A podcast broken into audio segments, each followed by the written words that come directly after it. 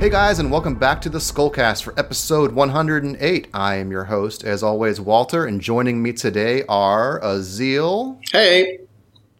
and Grail. Hi there. Griff's running late, but he might be able to join. But joining us, special guest, Cronus. Heyo. I introduced you right as you took a swig of coffee. That wasn't very strategic of me as a host. I should have seen that I was coming. challenging myself. Well, thanks, man. Yeah, Cronus is a blast from the past. For, there's only probably a handful of members that are listening to this that remember the name Cronus because Cronus was very active when the site launched 20 years ago, and that's why I, I added him to this um, podcast. Uh, but not only are we here to discuss SkullKnight.net's 20th anniversary, which was just la- five days ago, actually, we're also here to, of course, discuss the holy shit 362, episode 362 is a bombshell, and I did not expect it to be such a bombshell, and I probably should have expected it to be as big as it was. But first, 20 years ago, I was just finishing high school, and I was following a forum called Black Sun Over Midland, and everyone had hit the same roadblock. We'd gotten to volume 19, 20 wasn't out yet, but the episodes for 20 were towards the end. They were towards the end of the volume, and I'm like, I think it must have been Cronus who said, "You can just go get that magazine." Like, how would it? How in the world would I do that? Like, there's a Japanese bookstore in Atlanta. Just I'll show you where it is. We'll go there and we'll pick up the magazine. I'm like, what? you can just go and get them? So yeah, like he we, he introduced me to this place, and I I bought the first Young Animal. It was episode 165 of Berserk. Anyway, that was the beginning. Uh, I scanned that episode. I put it on the internet. Don't tell anybody. This is 20 years ago. It's a secret. Um, ever since then, I've been following Berserk every episode, and so have many, many, many, many others. That momentum to find out what happens next in Berserk honestly started there. We had a big international audience that happened that started gathering around Black Sun Over Midland because this weird guy named Walter like spends his own money to go buy the magazine and post it on the internet like crazy. Around that time, my bandwidth was getting eaten up, so I said I may as well just go all in and reserve a domain. What should I call it though? What should I call this weird site where I'm pretty much just hosting scans? I don't know. Berserk.net sounds expensive. How about SkullKnight.com? That sounds cool. I'll get SkullKnight.com. Because we were talking about SkullKnight.com, someone there had been lurking and re- literally registered the domain from under me. Oh, And so I couldn't register SkullKnight.com, but he had said, you know, I'll sell it to you for an exorbitant price. And I'm like, dude, I'm just going to get SkullKnight.net. And so that's how we ended up with .net. I like .net. Honestly, like 20 years on, .com sounds fucking like a dot .com, honestly. Kind of lame. so I'm happy with it we ended up the way it is. And the rest of it's pretty obvious, right? That's the registration story. That's why we got to here. Uh, a year later, I launched a forum. Da da da da da. Here we are, 20 years later. We're still reading Berserk. We haven't stopped. So I wrote a big ass thing about that on the site. But zooming back, Cronus is someone who technically been reading for 20 years as well. But I haven't really heard, I haven't really talked about Berserk with you. Uh, not much in the past 15 years or so. That's true. Every time I'd see you, um, every couple years I'd see you, we would talk about it. We- I, th- I think you've been following it, but you must have, you must be following it the way you're supposed to be following it, really. Is like you catch up every two years and you just like slam dunk six episodes at a time, right? A whole volume at a time. I mean, lately, yeah. So that that's. By the way, I didn't know that about the dot .com versus .net story. That was Oh, yeah, that's yeah. That funny. was just a little, that was a bu- bump in the road. But um, yeah, no, I think I I think uh, especially the episodes lately, last two or three, um, essentially when when Casca was came back, let's say that's when I've been like, okay, I've been on it. But yeah, in the intervening years, it you know we were on the isle uh, on the ship forever you know those kinds of things. It was it was to me it was feeling like a bit of a downturn. It was, i'd still read it like every year but it wasn't something i followed as voraciously as i used to um, i will say berserk is the only thing the only manga really that i feel like i i set time aside and and go after you know um, i still have my berserk memorabilia and stuff like that in my in my house and everything but uh, yeah I'd say every few years. Every few years when I would see you, it'd be like, you know, uh, but before before you came out to Seattle this year, I think the last time I saw you was when your son had like just recently been bo- been born. He was like 6 six months Yeah. old. And he he cried and hated my guts, you know. but uh, Oh, I forgot about that. we were uh, we were in uh, DC, and and DC, yeah. So 2012, that would have been Solitary Island Yeah. stuff. I yeah, believe. and uh, shortly Yeah. after that, that's when I moved up to the Northwest. So, but yeah, it's uh, lately I feel like as new episodes come in, I'm kind of like, okay, I need to be on this, and I'll just say, being a guest today is kind of like, oh wow, Yeah, this one. This is the one you decided to come on. casually coming into, and uh, great timing. Walter. Yeah, Walter emailed me. He's like, by the way, this is a bit of a landmark. You should really see it before you come on the show. I was like, okay. I was going to anyway to make sure I'm staying up to date. Yeah, yeah. And then I messaged him back. I was like, well, you weren't joking. Oh my god. So Yeah, Yeah. yeah, yeah. Uh, that would have been a funny way to, if you had not read it and you came on the show, like, oh, I didn't have time to check it. What what happens in this episode? Is it anything worth reading? uh, yeah. Yeah. So yeah, um, why I still read Berserk after 20 years? Honestly, it's it's not just for moments like this, but it really is the fact that moments like this still happen 20 years out that can still surprise me and still make me go wow and make me second guess everything I thought I knew about what happened a thousand years ago, which was admittedly not much. But still, this particular moment, I mean, honestly, it's one that I feel like Miura has kind of strung out fans this long to start revealing the, the history of Skull Knight. It's what made me a huge Berserk fan to begin with. Honestly, it's what started me thinking, okay, I need to learn more about this series so I can learn more about this fucking badass because it's not enough. That little flashback we got in Volume 10, not enough. I need to start putting the pieces together and here we are. Miura's finally lifting the veil on that. So this is a, a big moment um, for me and many other readers as well, for sure. Uh, if we had Griff, I would talk to him about the 20 years ago stuff. Um, he's not around, but maybe he comes later and we'll add it to the show. But I wanted to end the segment by saying um, I've always wanted to make SkullKnight.net t-shirts. Um, I, because we've been just been doing this so long, I feel like we should commemorate it in some way. So finally, here's an opportunity. 20, big bang, let's do it. I have designed t-shirts. Grail and Azil helped me pick the colors and, and fonts and make sure I didn't make something that was terrible. So thank you for your contributions in filtering my creative. Oh, it was very fun. Side. I don't feel like I did that much. I just said, "Oh, this looks nice." Oh, I'm not as big a fan of this one, but it, it turned out perfectly. I think. Yeah, they're pretty cool. So um, we have t-shirts for men, t-shirts for women. We have hoodies. We have long sleeves. Uh, so they are priced pretty modestly, honestly, um, twenty-four to thirty dollars, I think it is. So go for it. I Please. will pick one And, up for sure. uh, Replace the N7 hoodie. Yeah, there you go. I don't. I only have this one hoodie. This is the one that I always wear, and it's not even a logo. It's just a bullshit, you know, gray hoodie. So yeah, uh, look for those. I'll be shipping those out. Final orders are going to be on basically Halloween. So get your orders in before Halloween, and I'm going to place a big bulk order and start shipping those out across literally the world. I got an order from Switzerland. I got an order from Kuwait. Oh I'm wow! not comfortable about shipping a package to Kuwait. I'm going to be put on a list. That's cool. It's for the fans. we got a Kuwaiti Um, uh, Skull Knight fan. We do. Yep, yep, yep. Didn't Don't want to out who it is. You know who you are. We have more than one, actually. I did not know that. I, I check um, the IPs of every member. no, I'm kidding. Holy shit. But I know we I know we've got more than one. we got people in Saudi Arabia. We got we got many many members from all over the world.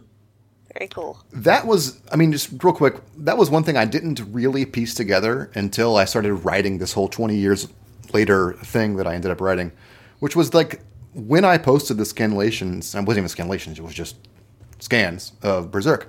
It went from a U.S. site to a international site. Like literally, anyone who was here from SkullKnight.net in the early years knows it wasn't just English people speaking people. It was people from from Spain, from Italy, from France, from Brazil, everywhere, uh, and many, many, many, many countries. And that always made it really cool. And I never even thought about why that was the case.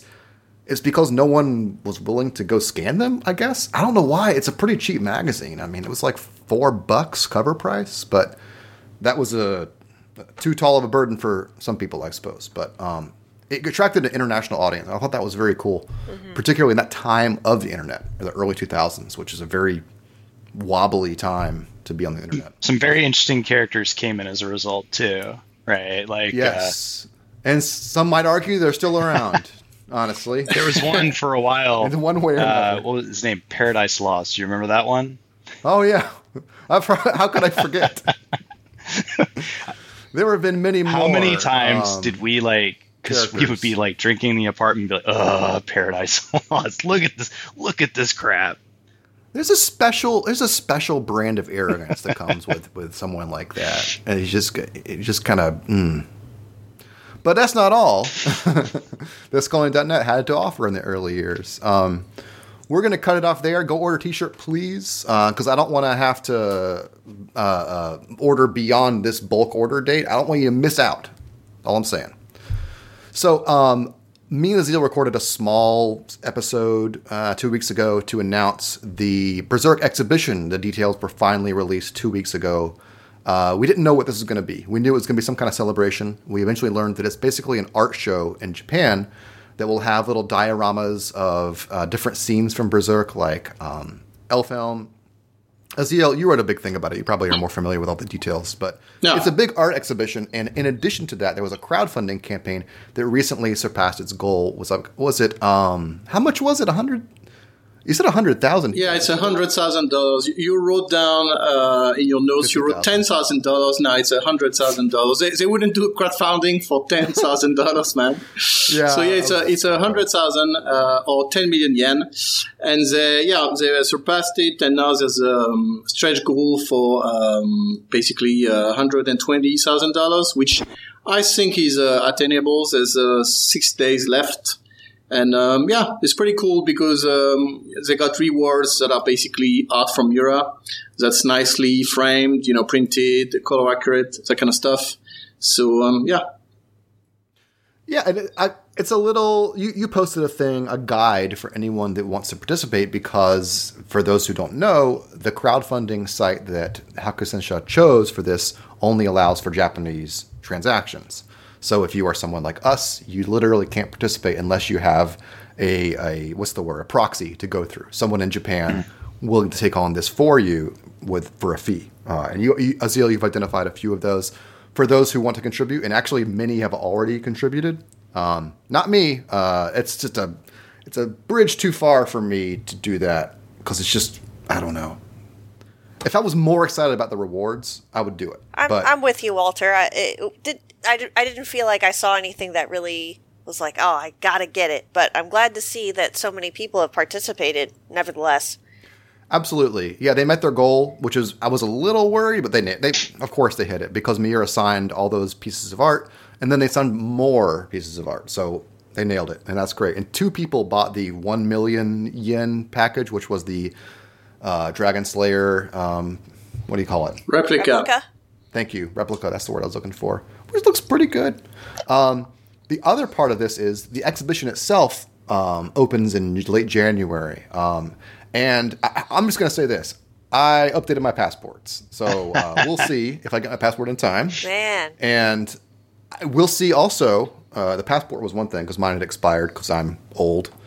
But also the fact that Japan's borders are closed uh, to someone like, say, me from the States in a country where the COVID rates are climbing, not falling. So I would say it's unlikely that someone from my country, US, will be allowed in in late January. Things could change. I don't know. But it doesn't seem like the case. Uh, so that's why I've not bought a ticket yet, even though I was pricing it out. I was willing to do it, and when I realized the border thing was as serious as it was, I was like, "Well, shit." Yeah. So uh, anyone else that can cross that hurdle, I say go for it because Miura said in his little um, he had a little letter at the top of the page, and he alludes to the fact that he has not done many signings before in the past.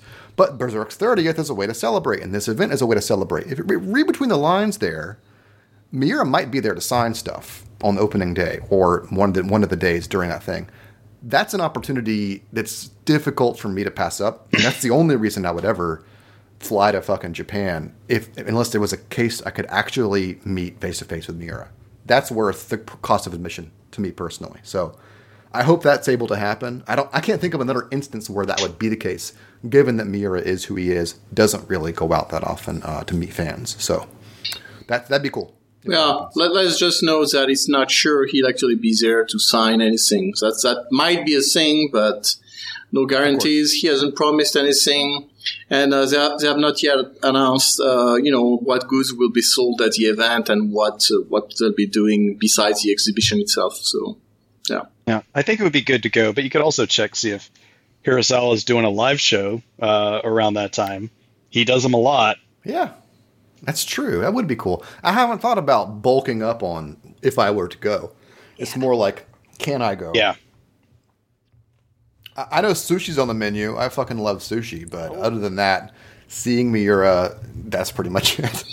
Japan is awesome. I mean, Uh, so- it's the greatest trip I've ever taken in my life, and That's you, cool. if you get, sh- You were there for a while, weren't you? yeah, I went there for a month, and um, Yeah, that's cool. we went all the way up and down the island, went all the way down to Nagasaki, and uh, boy, I I don't know if if I was going that far. Admittedly, from the northwest, it's about nine hours to get to Tokyo, but uh, if I was up there, I it, would- I would be really hard pressed to not stick around for a while and just wander around Shinjuku and Akihabara and all those places, but also go out a little bit. You know, it's it's such a great it's such a great trip, but Yeah, I wouldn't want to stick in the city forever. I I don't even like cities to begin with, much less a foreign city in which I don't actually speak the language. I would want to get out of that personally. But um, You'd pick it up. You'd start picking it up. yeah. Um, that's going to do it for that section. Um, let's go ahead and get into the main event, which is episode 362. I'm going to recap it for those that maybe you don't know what happened in this episode. Why are you listening to this podcast? Well, they're in that's for a the case? I'm still- surprise. I'm still going to read so, Hanar's hammer stirred a memory from the blood in the Berserk's armor, the final memory of its former wearer. We see an occultation resembling the eclipse, but with the vortex of souls in the place of the eclipsed sun. There are five godhand like beings, void, and four new faces. The vision continues as we see Gaiseric holding a dying, branded woman in his arms. Then his vision fades and Guts awakens. Skull Knight ends the episode by saying, What you saw was the end of the foolish king, the beginning of a dead man's endless wandering of the night. This was an incredible episode visually. Um, everyone that has seen it probably feels the same way is that Miura's finally lifting the lid off of this like mystery that he's bottled for decades and absolutely. But if you really take the like a satellite view of things it's not like anything fundamentally changed as a result of what we saw. Hmm. Yes there's four previous godhand like beings. We don't know the specifics of that yet. But the fact that Gaiseric was basically a victim of whatever happened with Void becoming a god hand pretty much in the cards since we knew about those two, right? Pretty much the same. Yeah. That Gaiseric had some kind of great tragedy and that there was a, a casualty, i.e., this woman, as a result, kind of in the cards. The fact that Guts and Skull Knight or Gaiseric have a lot of connections, kind of in the cards since volume 9 and 10. So a lot of those pieces were there. But now we're finally seeing the specifics of the story that Miura wants to tell about a thousand years ago. And that's what's exciting. Other thoughts? Opening thought. Opening thoughts. We'll get to a lot of specifics in a bit. Where do you start, really? Um, it's just amazing to for me. The biggest, the biggest uh, draw was seeing the the God Hand or the proto God Hand or the pre God Hand, whatever you want to call them. Just, just seeing how Miura would interpret a group predating the current group is really interesting. And uh, I mentioned this in the thread, but I was really drawn in by the imagery uh, with their countenance and, and how they were portrayed, kind of reflecting maybe earlier ideas about religious figures, like the the booby lady, kind of looking like a statue of Artemis. And uh, I, you know, I'd never seen that statue before this episode, but it, it really got me thinking about how people from that era would have different reference points for religious, you know, figures and how they wanted to represent themselves. I really Yeah. like that part. I mean, I think uh, I have to agree. You know, the, what's visually striking about this episode is that opening scene, you see that, you know, crazy eldritch scenery we've never seen before. Then you see the close up of, of those four figures, uh, in addition to Void, you know, and, and just their designs. Like you said, Walter, it's, uh, it's you know basically a big teaser. We we don't really learn anything new beyond the fact there were actually there was a team. Uh, Void was a team before the current one, but we don't know their nature. We don't know too much about that. But just that um, visual effect, that scene, uh, it's, it's just very, very striking. And of course, I think it got everybody exciting. Plus the fact that we actually get to see the, the branded, the branded woman, you know, who, who dies with him at the end. Um, it's, you know, uh, the Casca to, uh, his, you know, guts. So I, I think these are just small morsels that Miura you know, left us uh, very appetizing and of course opening us up for what's to come in, in the next few episodes. Yeah, uh, we haven't seen Void on the page. Just as a note, since volume thirteen, um, we saw you know an apparition of Void at the incarnation ceremony in volume twenty. Not quite the same. We saw the brain. We saw we saw a close up of his nutsack brain uh, in 34, wow. uh, 35, 35. So yeah, sure but he's not really been on the page. He's been holding that kind of card out for us. So obviously, as someone who's had a void avatar for 20 years, pretty exciting. Yeah. Um, the, the other thing is that Miura, what he's done so far is he's shown.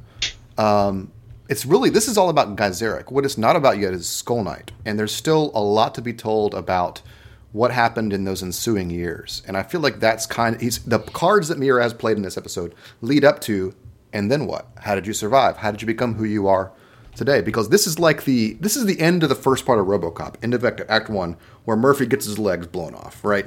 This is this is uh, what's the guy's Sounds name? very specific. is it the yeah. Criterion because edition then, or? Then, because then they take his corpse and they hook him up to OCP and he becomes RoboCop, i.e., Skull Knight. Uh, so like that's coming. All that stuff's all that action's coming, but. Right now, what we have is Murphy's tragedy, basically. Didn't mean to go there, but here we can are. I, can I say in this, just reading this part, what was striking to me is once the vortex of souls, like the, that's on my background, I, I looked at that. I was like, "That's marvelous. I want like a gigantic print of that." It's it's it's, it's an incredible mm-hmm. uh, artwork but it's really incredible what Miura does with no words throughout this entire sequence. I mean, you know, you see you see it from the the satellite view, and as it narrows in, you know, as you you really have to look at the art a bit more because what you're seeing is guys are absolutely tearing it up. You know, as as you kind of zoom in. Yeah. First person. Yeah, first person. It's not, it's not immediately apparent. Like if you're just thumbing through it, you're just seeing scenery, but then you realize, oh, because of the way it's occluded on either side of the page, it's it's his vision first person, as we've seen Guts first person perspective from within the Berserk armor in yeah. the past. It's the same thing yeah. basically. Also, it's the armor's memory or the blood's memory, so that's part of it yeah. as well. So yeah, yeah, you're right. It's cool. It's cool that we get him closer and closer to it, and then it kind of crescendos. Um, which I'll just go ahead and ask the question: Is this one memory, or is this two memories that ends right here with Void. And then Guts kind of emerges from the vision for a moment and kind of lunges at Hanar, right? And then the chains start breaking. But then he has a, a, either a continuation of that memory or the second memory. Uh, the, the reason I asked the question is because the, the atmosphere of these is a little different. Mm-hmm. Um, and there's this moment of potential separation between the scenes. What it would allow for is uh, lots of stuff to happen in, in, the ensuing years, presuming the first scene with the void happens in quote unquote the past, and this later scene with the woman happens a little bit further. Um, we, it would allow us to squeeze in a few of the events that we know might have happened since then. Um, what do you guys think about that? Well, I mean, it would be convenient, but given how this is presented to us as uh, you know his dying moment uh, i mean i agree in principle on the fact it's two different scenes. Obviously there's one where he's rushing towards uh, this group of, of, people led by void and presumably uh, trying to uh, you know cut them down. And then uh, guts emerges and when he goes back he sees that Gaiseric you know is mortally wounded and he's holding his dying woman in his arms and as she she falls back, you even see the brand in the background of the landscape. So uh, I think what it shows is like the heart of the action when he tried to get to the godhand, and then uh, you see the results of that night, uh, which is that he died and she died, and uh, I mean everybody died. But I don't think it wouldn't make sense to me uh, for there to be like two years in between these two events because it's not like it's not like uh, said, "Oh, I'm going to show you." You know, big battles that occurred in this armor or something like that. It's really his dying moment. So it makes sense to uh, see it as uh, you know, the battle where he was mortally wounded and his actual uh, dying last breath. I also think if you join them into one memory, it makes it more powerful. That it was that cataclysmic of an event, uh, of, a, of a night, of an intense night, right? That this happened uh, with Void being uh, with Hmm. Void there, the, the the capital being sacrificed. He loses his life, and the woman loses her life, all in one massive tragic event. Right. I think that's more powerful than if you set if you segment it out and then later have to explain, oh, that was different back then. That wasn't then. It Yeah. just leads to confusion later on. I think. And thematically, it ties in with Guts's experience with the eclipse, just losing everything, losing the love of his life, nearly dying himself. Things obviously turned out differently for him, but it, it parallels their experiences more. that is probably the one that I kind of subliminally took to heart the most was that yes, we knew that Gaiseric and Guts probably had some parallels, uh, given the fact that they've each dedicated their life to revenge in some form or another. But to see it happen like this, because I can't help look at this tentacle scene with the vortex in the background and not think about the eclipse. Like it just reminds you of Guts fighting his way to get to Femto, uh, really at this point to stop him from doing what he's doing, right? Right. At that at that point of the eclipse if it just atmospherically feels similar to me. And also the line at the very end with Skull Knight, he says that was the end of the foolish king. Um, why was he foolish? I mean, the, the the to me the easy takeaway is that he felt betrayed by whatever happened. Someone that he trusted, someone he put faith in, betrayed him. That's the way I took that, and I think that would make sense. It would resonate between Guts and Griffith as well. I think it was a Yeah. blind spot. So my my, my the, Yeah. the idea is it, it's clear that the wise man, you know, Void betrayed him and destroyed the kingdom, you know, as as revenge for torture because Mosgus talks about it in I think 17 or something along those lines. 18. But uh, it, what's the the linchpin for me is is the uh, the woman in his arms. You know, if you look at the the jewelry, the decoration, the the sort of the style of the character, she really looks like the um, Danann. Danann. Yes, and I'm like, okay, so I went back to the Flora chapters because there's a little reference in the I think in the previous episode about how Schierke could talk to the daemon and and speak potentially back to Flora. And I'm like, okay, I feel like some of these pieces are starting to come into play to sort of bring in what these relationships might have been because Flora obviously had a relationship to some degree with Gaiseric. Not like potentially an intimate one, right? But you know, knew him and was familiar with him. So who is this woman? You know, How does she slot into the Flora Skull Knight Right. thing? I, I think those the, the Flora and Schierke, sorry, the Flora and uh, Skull Knight relationship is simply Schierke and Guts. Yes. I mean he they, he even says as much on the beach. He says she uh, Flora was to me what you two are now, basically. Um, the question is, there's whenever I saw this page, I really felt like it felt, and it sounds lame, but it felt like a loss because it feels like a character, a main character that we never even got to meet, and immediately she's removed from the board, basically. So there was just a very, and Miura was able to capture quite a bit of emotion with this result, with this shocking look from Gaiseric in the two, the four pages of her death.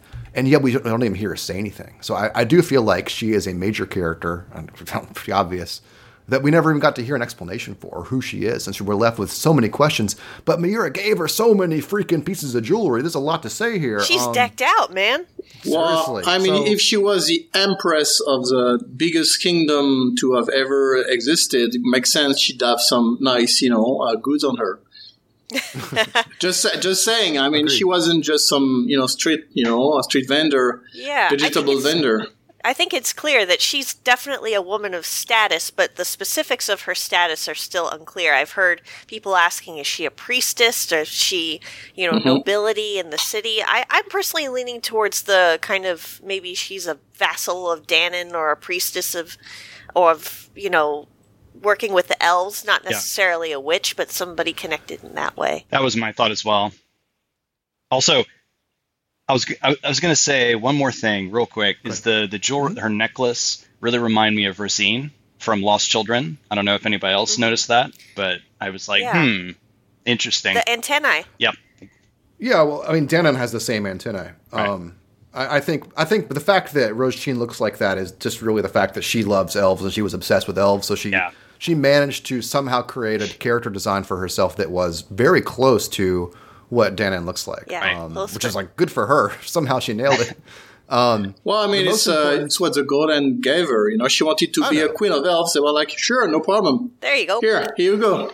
Yeah. yeah, yeah, yeah, yeah. uh, We based this on something we might have had in the ba- in the background all along. But um, it, it looks like Danann, but it doesn't look like Danann. So I had this fanciful thought of what if, what if Danann was not the, uh, you know, the queen of the elves at this time, and there was another uh, tree or another being that was ruling over the elves, and Danon took over sometime later. Yeah, yeah, I've thought about that. Um, I think there's a, a couple of problems with that idea. The first one being, you know, Danann is tied to a tree, and that tree is uh, fucking big. Um, so if it's like any trees in the real world, probably took a very, very long time to grow that large, which would imply she's very old. Plus, she lives on an island where time flows uh, more slowly than in the outside world. So I mean, according to the rules as we know them of that place, she's probably super, super old, like older than anything and anyone. Maybe that's not the case, but uh, yeah, that's the idea I had. One thing I'll say about the amulet she has with that uh, elfin effigy on it is that it does bear some similarities to the ones that's on the Skull Knight's horse. Uh, there's bat wings instead of the butterfly wings, but if you look at the hair and the shape of the face, uh, you know, the hair is the same straight hair that covers uh, the breast. So, and the, the face seems to be the same shape. And, you know, I'm, I'm thinking that might not be a, a coincidence. Uh, I mean, the bat wings and stuff, that's because it's like a warrior's horse and he's not going to have, you know, some fanciful little, you know, CC Yeah, uh, wings on it. little. Yeah. So, it's um, appropriate for a skeleton warrior. exactly. a So, skeleton themed version of Danann's, uh, you know, figure. But yeah, still, there's some kind of thing there. And of course, I mean, the elf connection. I also wonder if it makes sense for, uh, you know, Gaiseric to just be banging on elf, you know. I mean, that doesn't seem to fit elves as we know them. So I've also been wondering about that. Are you saying it's not possible to bang? Well, I mean, uh, Can you prove it? Yeah, I mean, uh, I can't, I can't 100% disprove it, but I'm gonna say uh, I don't lean in that direction. Okay, I see. That said, Um, I do I do think like a connection to elves, you know, not just for her but also for him makes sense. You know, makes sense. He's wearing the Berserk's armor, so he must have known, you know, Hanarr. He must have known maybe Danann at the time or whoever was there, her predecessor. Um, and and I figure, you know, if the woman was his queen, you know, the empress of the empire, she must also have. And like we said earlier, she he might even have been a priestess or something like that. So I think the you know possibilities are numerous for that. What if um so yeah, I my thought was is that they kind of touch a little bit on the previous episode about how uh you know, I mean Gaiseric the Conqueror is his title, right? And so my thought is at some point he came to Elfhelm potentially in a conquering state because those wicker men are sort of the leftover vestiges of what sounds like sort of like a Viking type situation. But I was wondering, well, could it be possible that Geyser sort of helped lead that expedition or was sort of, you know, trying to expand his empire, came to Elfhelm and saw and, you know, met this woman there, you know, or, or something along those lines and established those relationships? Because we don't know when Geyser got, you know, sort of the berserker armor, but it had to have been when he went here and he needed that that capability to continue conquering. That was kind of how I was playing it through in my head. So and then might have fallen in love with this woman. I like that idea. I, that's kind of where I, le- I was left last episode. Was thinking about and and that because of what they say about the Wickerman, because of what Morda says about there being a great kingdom only you know long in the past, uh, long ago attacked this island uh, or this country is or nation I think is the word that they use. Uh, Azil, I think you had a counterpoint to that though. There's something about that you didn't.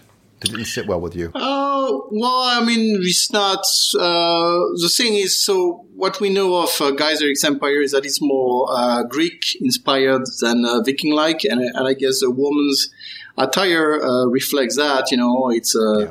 it's a robe that looks like it's, you know, classical, so, um, so that doesn't quite fit. No, at, at the same time, it's possible, that Gaiseric invaded or tried to at least invade uh, Skellig. Uh, I mean, it would make sense given what is uh, told about uh, by Volvaba and uh, Morda about that. I also think, you know, we've seen that uh, it's possible to travel great distances uh, throughout these portals that uh, Griffith's has. Um, you know, uh, renovated. Um, and I'm, I'm just curious if a thousand years ago, uh, these guys really needed to travel by sea to, to do that kind of stuff. Um, you know, I mean, we know, for example, uh, Get Flint says that uh, his father, Vid, um, attended, you know, at audiences with Gaiseric several times. So presumably, if his father lived on that island already, he didn't travel by boat every time. You know, they just flew in uh, through magical means, like the Moonlight Bot does in the branches of the, you know, war spiral trees, that kind of stuff. So I- I'm just curious about. It's not so much that I'm against the idea, but I think there's many possibilities for how you know he might have gotten there, might have known these people. So yeah, it's just uh, that's it. Yeah that makes sense. we've spent a lot of time on the the branded woman, and I, I agree. To me, that's one of the more emotional takeaways of this episode. But I wanted to go a little further. But before though, I wanted to say what I was trying to say earlier, which is is obvious probably, but I wanted to point it out that the half moon symbol is on her necklace as well. And the the joining of Danan with the half moon, I have to think that that's significant. Of And her joining earrings. two different. Yeah, earrings Yeah. are are symbols of the moon phases, which is very cool. Um, for those that don't know, the half moon symbol is all over the place with Gaiseric. You can see it when he first appeared in Volume 10. You can even see a version of it on Falconia. Like the Falconia symbol is a winged version of that symbol. Um, so that's really cool. And I imagine that basically it's it's a hinting that the fact that the Gaiseric's empire wasn't just a human empire, it was a union of magical and human empires. That's my idea. Um, so enough with a lady. Um, where should we go from here? Griff, you have not weighed in on your overall take of this episode. Um, so, uh, what do you think? Because, you know, we've kind of gone back and forth on how significant is it really? Because uh, all the pieces, pieces we knew about are just being visualized or represented here. But how, how does this change much for you? What, what were your thoughts? Eh, it's all right. no, I'm just kidding. Uh, no, I mean the thing to me that I keep coming back to, because yeah, it's what's what's to me the biggest revelation is those God hand because we, like you said, we kind of knew everything else. I mean, it's awesome to see it, and it's like whoa, you know, you feel like you're getting close to to the answer, you know, to the, big reveal. But it's it's all kind of known information, except the fact that like we didn't know there were other God hand. I mean, there was no. I mean, it was a possibility, but I mean to see not only that there was was another one, but not only but four other ones before. Whether It's, they it's, it, it's so funny because it's like it's like a rudimentary theory, right? From the very beginning, if you're first reading Berserk, you see them Well, say, there's no evidence for that. you, you see them say every 216 years, and you think, oh, well, then forever, right? Of course. So then we're talking like the Matrix here, right? Like how many cycles back was that? That, that Neo. right. I mean, Um, But there's it- nothing it- else to ground it on. So, like I said in the chat, like hilariously, like me for 20 years, there's no evidence of a previous God hand. Void. Get fucked, nerd. Because uh, guess what? You know? Well, this to me, this So, yeah, I- is I the, agree. the Miura mind fuck in the episode. It's just one. It's a two page spread, and that's it too. It's not. They, they- do nothing, you know. But you just their presence is like whoa. So yeah, it's that. That's what. That's my big takeaway. Even though it's like, oh wow, we might get Gaiseric's backstory in the next episode, but this is just something that you know, totally unexpected and awesome. I mean, yeah, we went from having five to nine known god hands, Nine. you know, in in in one episode. In yeah, one, like character you know, design page. wise, I feel bad for Miura because the God Hand are already very distinct. Uh, and here he's like, yeah, you know what? Let's just double the work. Let's just make it double. Let's do it we- again. there's the one who looks like he's the offspring of Ganishka and uh, Grunbeld. I, you got an 18 pack. I like. that. Oh, Grunbeld, yeah, Four, six, seven. yeah. I thought Ganishka at first. I was just saying that in the chat, but Yeah, the beard. yep. It was That's enough to even make me think majestic that- beard. Yeah, if we didn't have Ganishka's backstory as an apostle already, it'd be like, whoa, is he incarnated? You know, it's, Right. it's just, it's. I'm almost disappointing. I can't make that leap. Did he get demoted later on? yeah. Yeah. He got incarnated and then he had to become an apostle uh, later. They laid him off. Yeah, wow.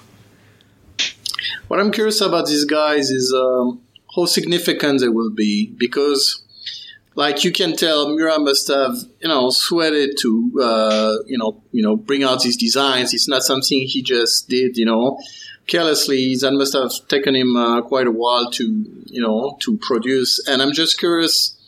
I mean, he didn't introduce them just you know, as a backdrop and, you know, to discard them afterwards. They must have been pretty This seriously just like significant. an awesome guitar solo he threw in to like be like. So we're like, oh, holy shit! you know. Well, I mean, I- I think in this episode it serves exactly that purpose. It's like it's Right. basically just Miura being like, "So what now, bitches?" And I, oh my god, he didn't. How do you like this? yeah, pretty much. I mean, he didn't reveal much, but just that shot, you know, everybody's got like, "Oh my god." So, um, but, it, yeah, it does set up like if we do get in the next episode or uh, you know sometime in the future if Scully pulls it, well, you know, I gotta go. I'll, I'll talk to you later. you know, you know, painfully. We've seen it before. You know, how cool would it be though to get that flashback and see like you know. I don't know that uh, the woman apostle there talking like slan about you know things while you know a similar sort of ceremony is going on and you're just sort of seeing it all repeat you know in reverse essentially. And it's like whoa this is trippy. So there's a lot of potential there. I don't know how much he's going to do with it but yeah he's you know put them That's- out there so we'll probably see something involving them in a more extended flashback I hope.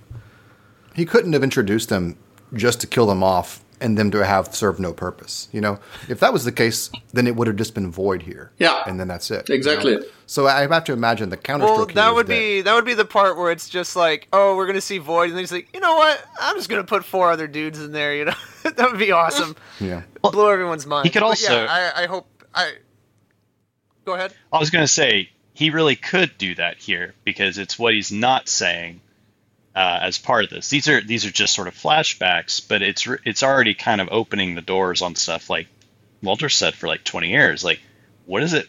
How how long has this cycle been going on? And That's the problem I have, man. That's that's that's the problem I have with introducing four and the, the the immediate presumption. I think the one that fits most naturally is yeah, this is a cycle, and yeah, this has been going on every 216 years. As there's been a previous God hand leading to Void. Void was in the femto place of this previous group, and then something happens, a convergence point where it resets. Right? That's the the obvious kind of like apply the current rule set to this, and that's what you get. But like the problem I have with that is like I can't imagine that he's not going to tell us how the God Hand were formed. And if this isn't that, then why are we focusing on this era and not mm-hmm. 2,000 years ago, 3,000 years ago? Four? There has to be something special about this era uh, for him to tell this story, to, for this story to be important. And if he just introduced these, oh yeah, there was always something going on with the God Hand, like because they're not a principle of the world. It's not like the elementals, and like you know, they've not been around since the beginning of the world. It's a man-made kind of ritualistic group. Yeah. So, what was the origin of that? And if he's not going to tell it now, then when? So that's why I, I kind of like just structurally push back against the idea that this was a 216 leading up to now kind of thing. Um, the other thing, and this is the bridge to the next conversation, is everything we know about the God Hand now could be because they've been operating through the cracks in the world they've been able to get at by manifesting in darkness, by appearing every uh, occultation or every time there's an eclipse. That's when they can manifest, and that's when they can do, do shit. What if that wasn't always the mm-hmm. case, though? The rules could be off back then, because we're talking about a time presumably before the world tree had diminished in power, so that they might not have to operate in the cracks back then. Which means there's it's all it's entirely possible these four were raised, these five were raised at the same moment, or close here close together. So I just want to introduce that as a possibility for what we know about how the God Hand operate now might not be how it was Yeah. back then. Right. I mean, it makes me think of. I mean, this is stuff we've kind of discussed before with uh, the idea of evil. There's a. If you're going back to the beginning and trying to think of like the origin, what could the origin have been? There's like an interesting chicken or the egg uh, idea here where did man's desires, you know, create the idea of evil that created the God hand, or was like there, or did, did it start with a man essentially? Did it start with a person? That desire whose desire was so strong you know basically almost like did the first god hand almost create the idea rather than vice versa. Well, I mean, yeah, I think what you said and what Waddle said, uh, pretty much the same thing in that it's, uh, to me, it's not interesting to learn about the story of the backstory of Void and Gaiseric if they are just, uh, you know, 17th in the 23 cycles we've been through so far. Uh, just like it's not interesting to see the story of Femto, or at least it's less interesting to uh, see the story of Femto and Guts if they are not the last, you know, the last cycles, the Godens that's most uh, significant because they are finally going to achieve their ultimate goal and, and blah, blah, blah. This is the setup for. This is just the guts saga of the Berserk franchise. I mean, it's yeah. just setting up prequels and More light novels incoming. and Oh my god. Yeah. Okay. You guys are killing me here. Switching to the next generation. If So- Syndrome's the The real soft hero, reboot. That's how meta it is. so, yeah. The manga itself is the meta. Whoa. So yeah, so what what I meant is that basically I think you know it makes sense for Void to be like at the origin of it. Maybe not. I mean, the, the you know idea of evil is always going to be that nebulous god, you know, lying down there with its schemes and stuff. But I think if there's ever going to be uh, a cool human to have been the first to become a member of the Godan, to have uh, established it, to have been at the origin of it, it would make more sense for me for it to be Void than uh, Crystal Beard or, you know, the small dwarf guy, you know, Barfer or Yeah. Greener or whatever we call him. So, because these If guys, there, you know, if there was a former leader, though, Crystal Beard, he definitely looks like the type. Yeah. He was the, the old school boss. He's, he's also pretty. If you look at the small shots uh, in the scene where uh, Gaiseric's father away, he's also pretty tall. You know, like like Void is super tall, but the Crystal Beard guy is also very very tall. So, yeah, he's got the um, how to say the stature of a leader. It's like the it's like the presidency. Whoever's taller wins. You know. That's, Yeah. that's pretty much. Oh man.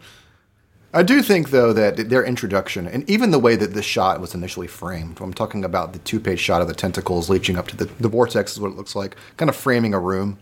When they're at, at a distance, just at a glance, you're like, oh, wow, all five God Hand.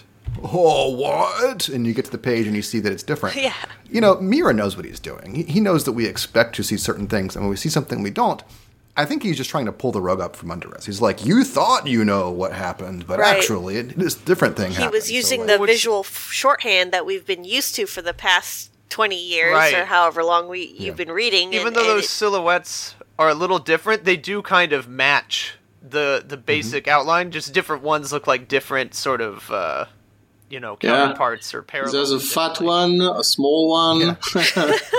and two tall ones. I mean, the from in the shot of the distance, as you were noting, uh, the crystal beard guy is as tall as uh, Void. He kind of looks like Femto from a distance. Yeah, with Yeah. the the wingspan, you know, and if you look at his abs and pecs, I mean, he, he's been lifting up.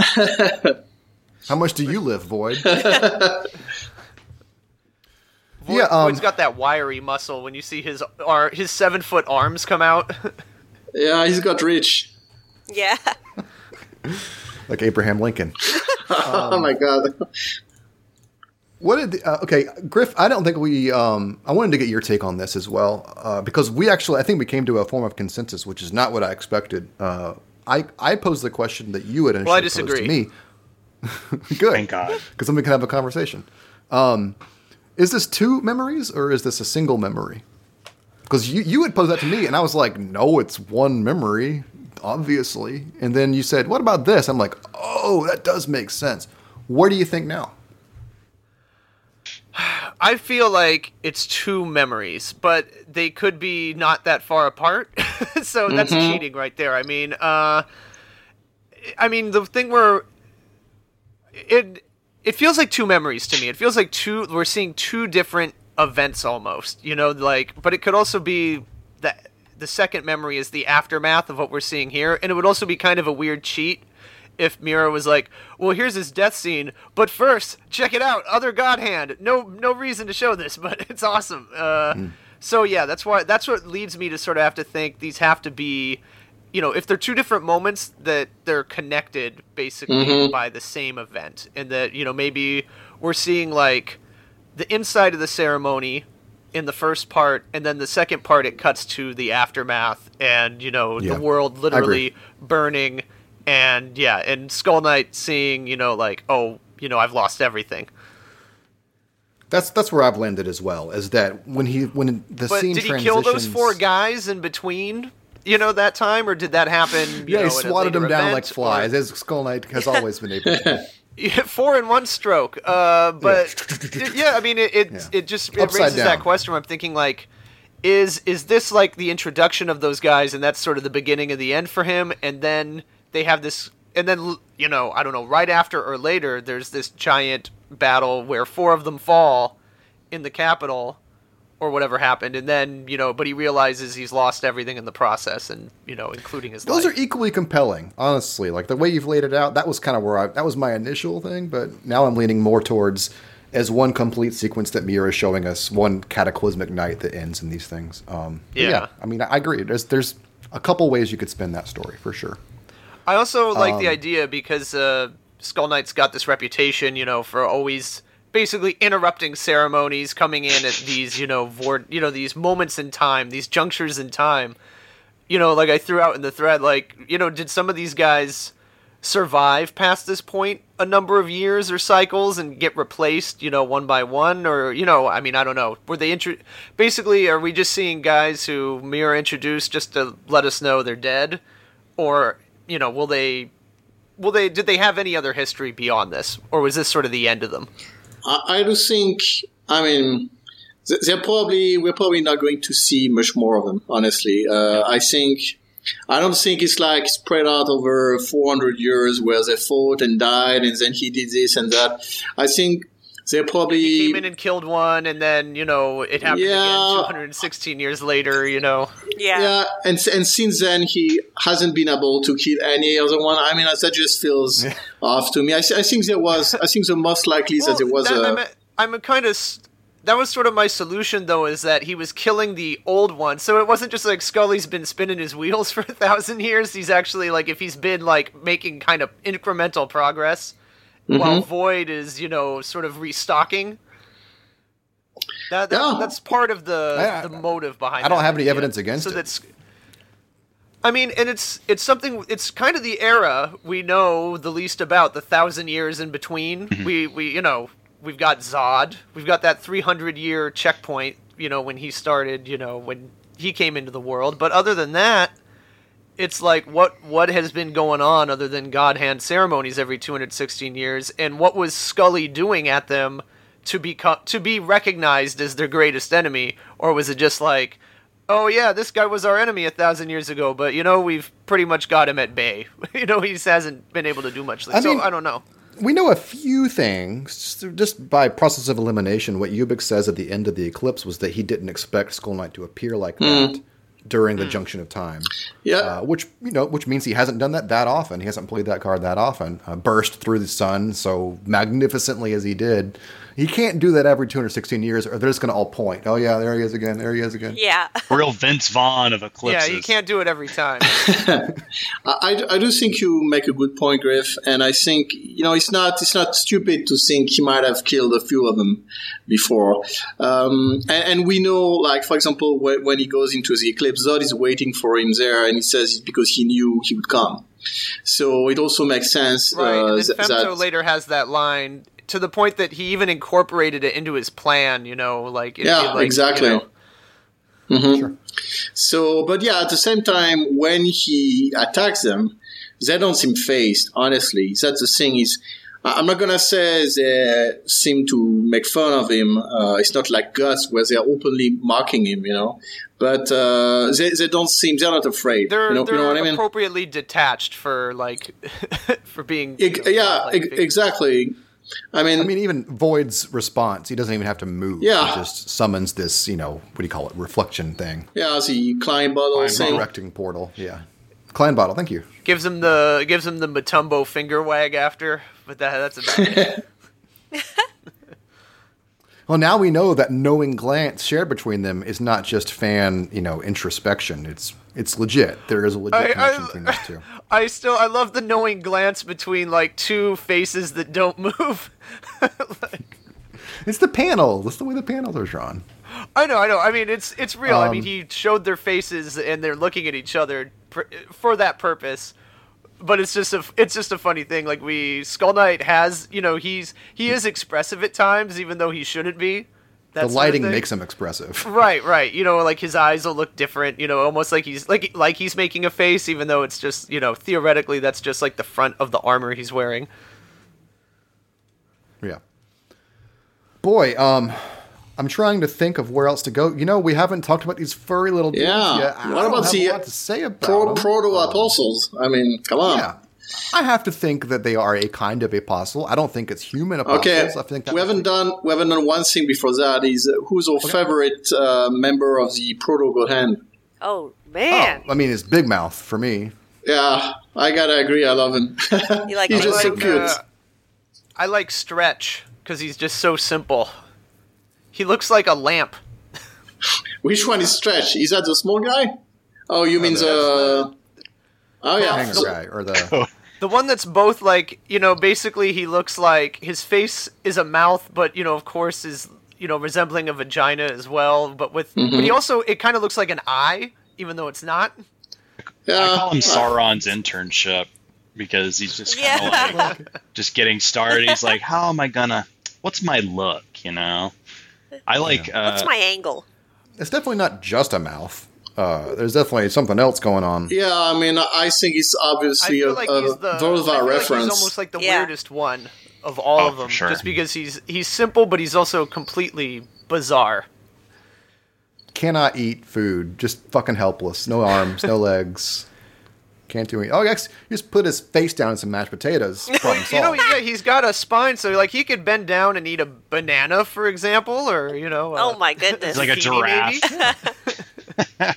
There's nowhere for that banana to go. There's no intestines. And other than that, I also like Zeus just because he looks totally different. Like even his color scheme is, you know, sort of the opposite he of what spends expect. time. Yeah, yeah. I wonder if color himself. illustrations will ever be available for a the regular God Hand or b these guys because this guy on the left kind of looks like he would be like a almost like a a crystal color, like not what you Right. expect Mm-hmm. for God Hand. Or he could, Yeah. or he could, yeah, he looks, yeah, like he could be crystalline, and also he looks like almost on his shoulders, it looks kind of like bone, you know. Yeah. but, Sure. Yeah, who knows? Spines. But it's also he's got that muscle, you know, as well on the chest. So, yeah, he'd be interesting. He could be, I don't know. I was He could- thinking- he- yeah, he looks to me in my mind he looks crystalline, but it's like he could be red or something. One of these ruby red. yeah, that would be really cool. I have to Hmm. say he's probably my favorite or Miss on the right. I like the lady. yeah, she's also pretty cool. She's very different, but also similar They're, they're to all Slan. pretty cool. Yeah, Yeah, she Like, does. She does have that picked uh, slant Each one is vibe, you know. favorite. yeah. But where Just a- Slan is kind of naked, she's like overdressed. You know, Yeah, she's exactly, got the fur yeah. coat on. But she's got that uh, how to say sultry face, you know. I mean, I don't Yeah. know. So The only other thing Mm. too was She looks like she's like in fashion, like she's wearing that outfit, you know, on the like she's walking, you know, yeah, the red carpet she's, or something. she's in. Yeah, she looks like Lady Gaga in that bubble dress she wore that one time. or the uh, the villain from um, gosh, what was it? Angelina Jolie played her. I, I can't. oh yeah, yeah, she looks like Maleficent. Maleficent. That's Oh, it, yeah. yes. yeah.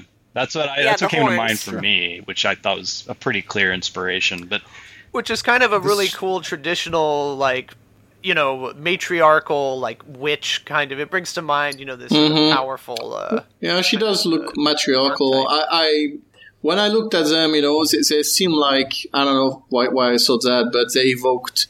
Uh, you know, at Geyser's court, what would these guys have been? You know, their roles, and she looks like a kind of, uh, you know, religious order uh, matriarch. You know, and uh, the small guy with a big grin looks like a, a court jester to me. The tall guy with a beard looks like like I don't know some military guy.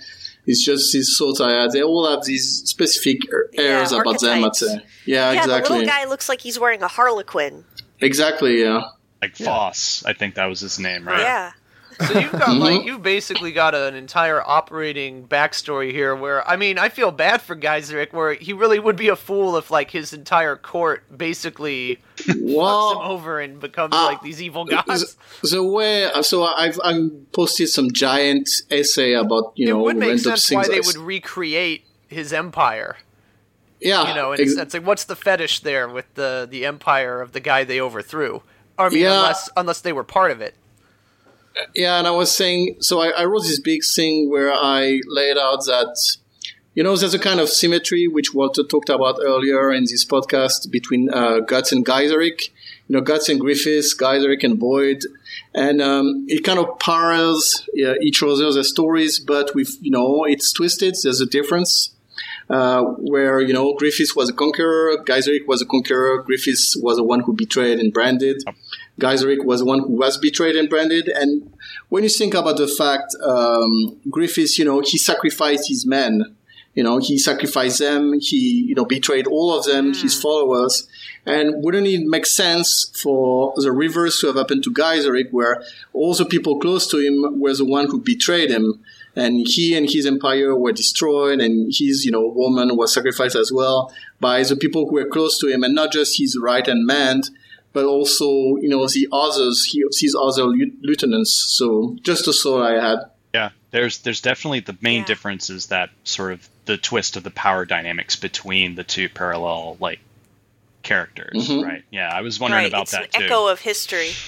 Well, and do we also did was there perhaps a chance that, you know, this was either something that he was also looking into but before deciding against it or that he was offered to be a part of?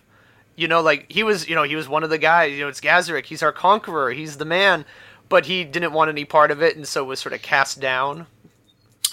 Well, I mean, I do think uh, I do think he had a disagreement with uh, Right. these guys. I mean, at least with Void.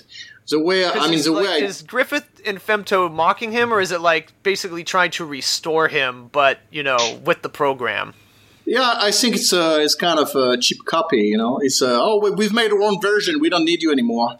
Uh, that's why they, they even overtook his city. You know, all that stuff. They're recreating his story. So I think there's an element of that. I also think, obviously, I'd love to hear Pissy Scully going to Falconia, being like, "Look at that! They took my half moon and just made it. a bunch of Put shit." feathers over it.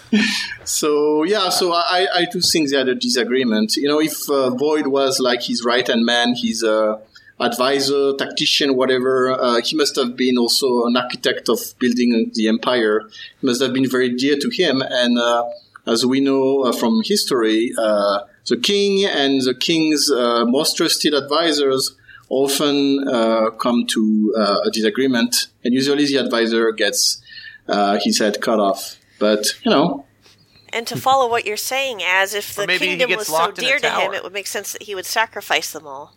Yep, exactly. That's also one of the things is that in order for it to be a sacrifice, it would need to, uh, you know, make sense. It would need to be dear to him. Same for Gaiseric, same for the woman, same for everything. It's not like he would just, ah, just sacrifice these guys and get his power from it. As he explained himself, and they all explain uh, throughout the manga, you, you need to actually really care deeply about what you're sacrificing.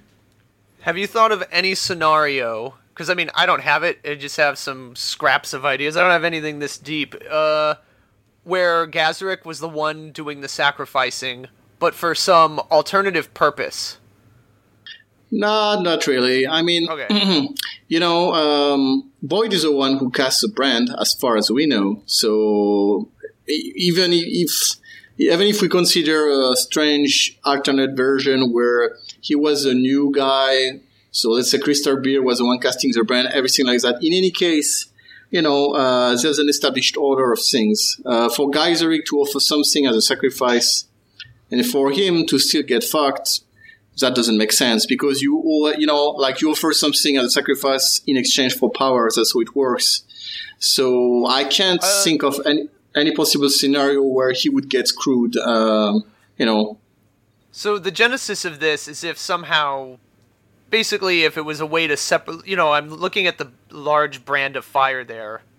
and I'm connecting it with the sacrifice we see later, which you know, to many people, you know, like symbolized the end of that world, and you know, the coming of a new one with Griffith's incarnation, and it just makes me wonder how that connects. Where, because you know, presumably the God Hand weren't trying to separate the worlds.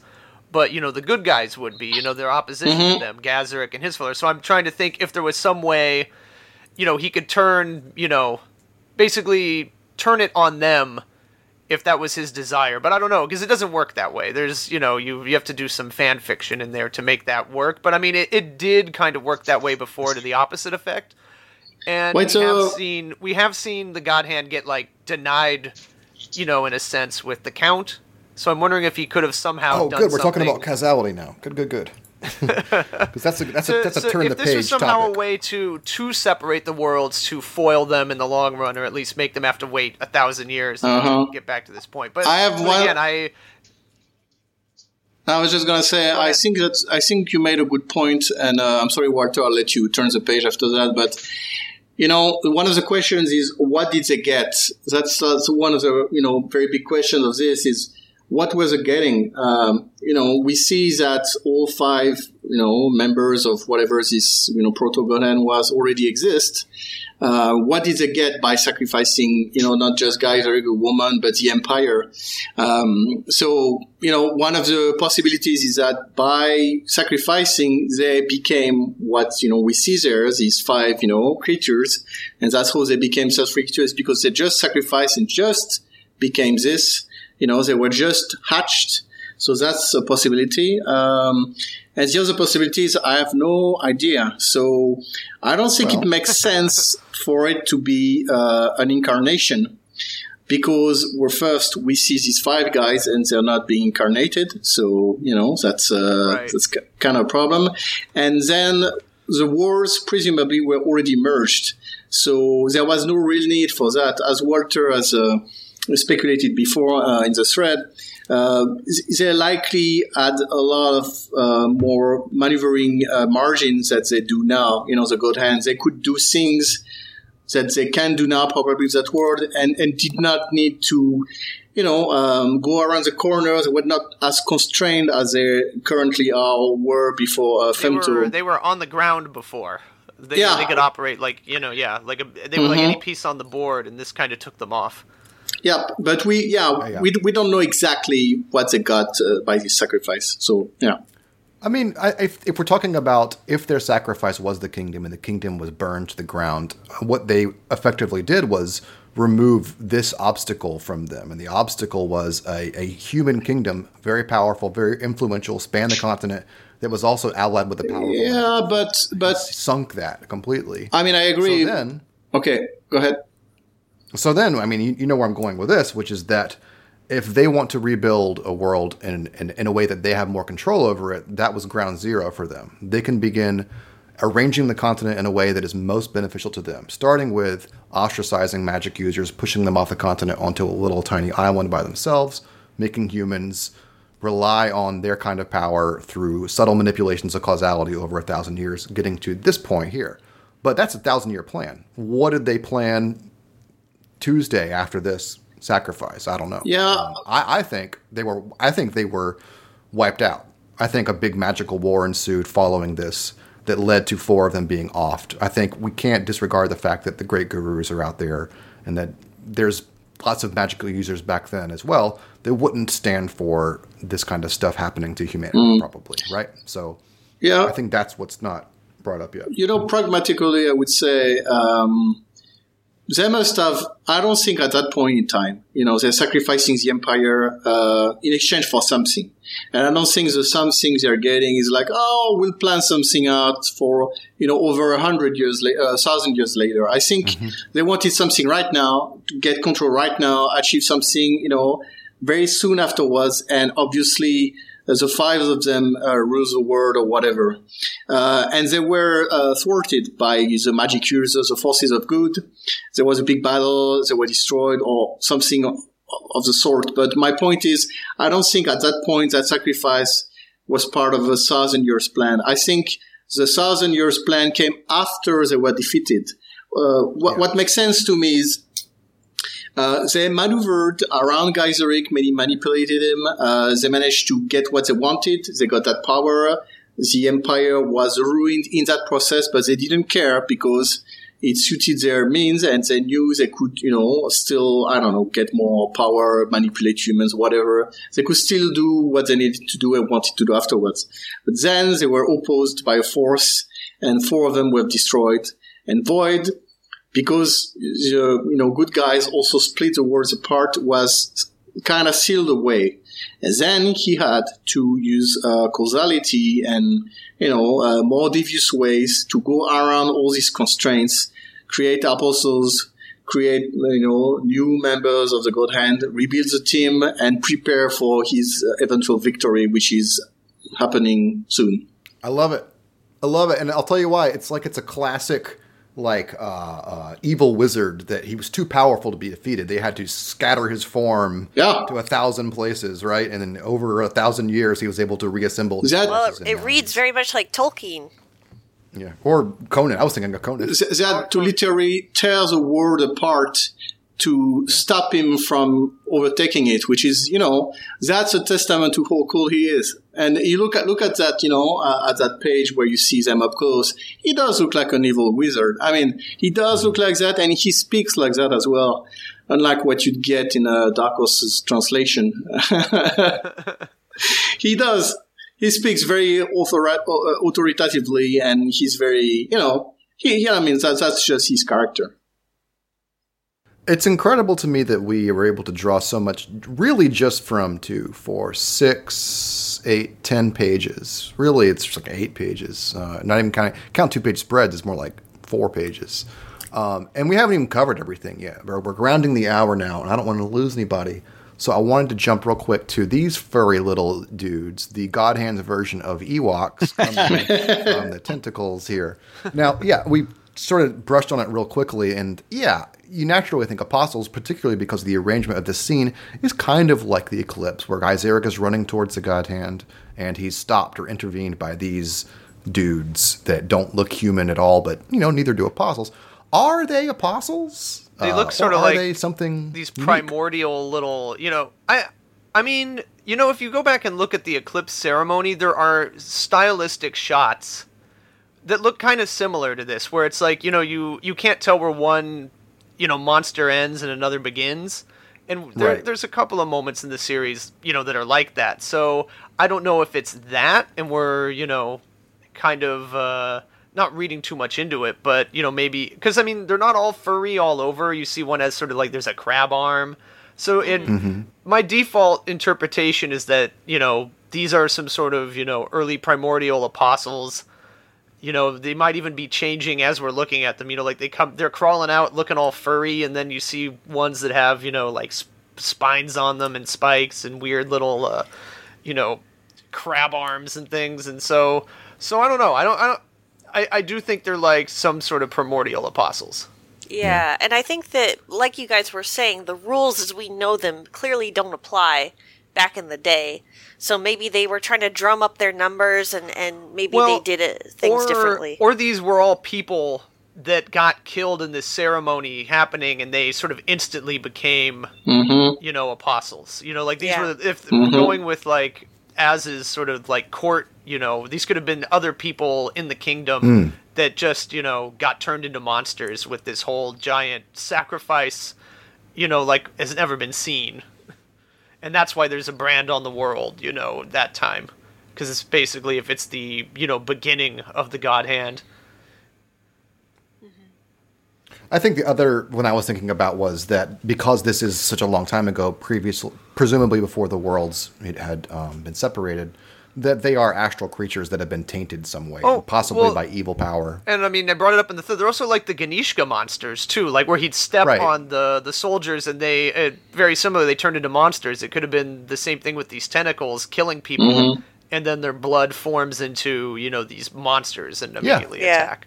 Totally. I agree. And um, one thing that is interesting is if you look at them, there's a few of them that look very much alike. You know, there's a like you see, there's one that's got a kind of a, I forgot the name for it, but Especially uh, in the first, the top of the two page spread. yeah, yeah, They exactly. Kind of look So like the- these weird furry dudes. the first two panels, especially, uh, there's a bunch of them that look very, very close uh, to one another. like sloths, like evil sloths. Yeah. yeah.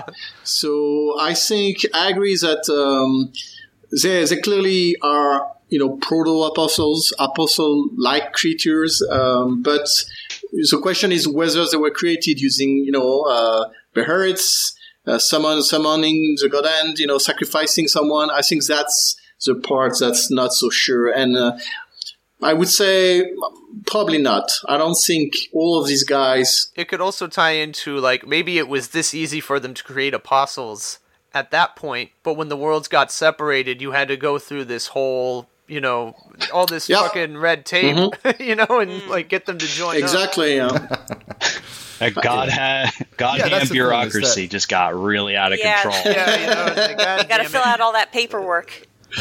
yeah, Uh, what, uh, Is your key state red? Your No. biggest desire. Yeah.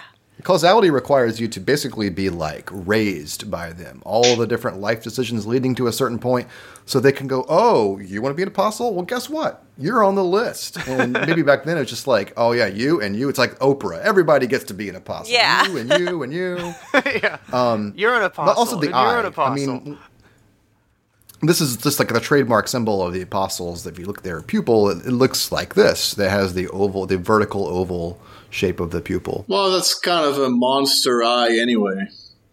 Yeah, sure. like the but it's also an apostle eye. like the goat. It reminds me Um, of the goat, actually. Mm-hmm. The proto, the quasi apostle, whichever, whatever you want. Yeah, it's a quasi apostle. Yeah. Well, Yeah, that's the other thing. It could have been, qu- it could have been little pseudos, maybe pseudo god hand things. They're they're they're Miura, other- it's it's Miura Town. They're Miura monsters. Just coming for you.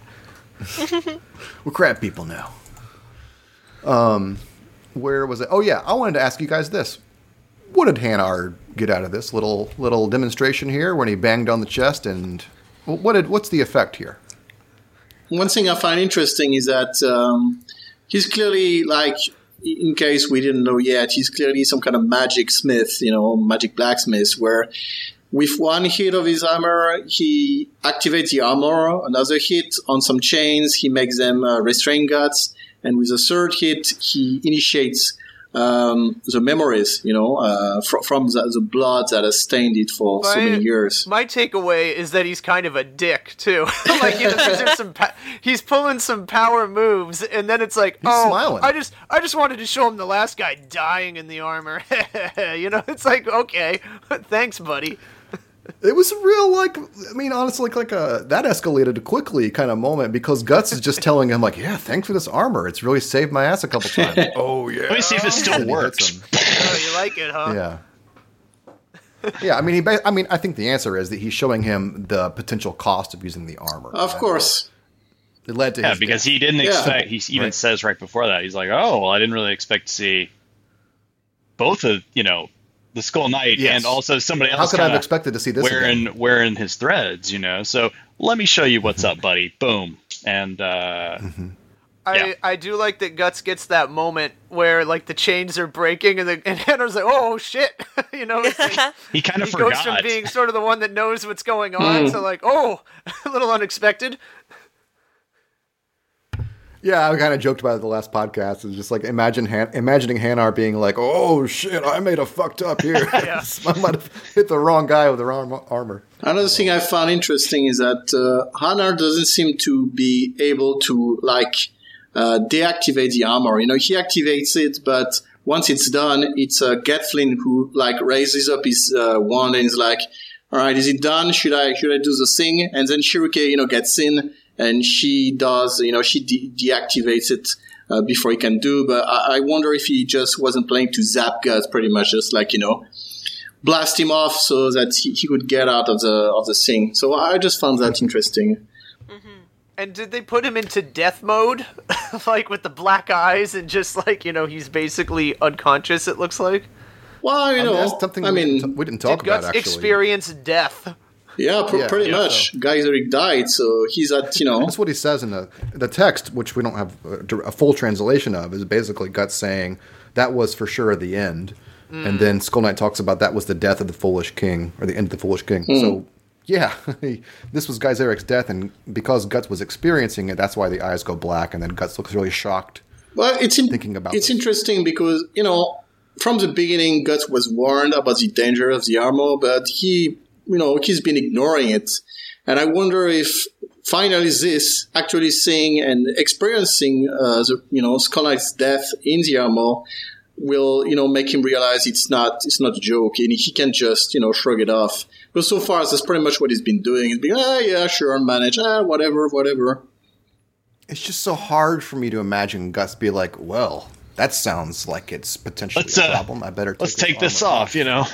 I mean, Gus would just be like, "Yeah, no, no, let me on fire again," because that worked last time. look, look at look at his look at his face though as as he you know comes out of the thing. He looks pretty shook. I think, guys, uh, I didn't lay on it too heavy on the episode, but like, uh, I think he might have this guy Zarek might have caused Yeah. this, might have caused the death of the woman. Skull Knight has said over and over and over, "Be wary of the armor."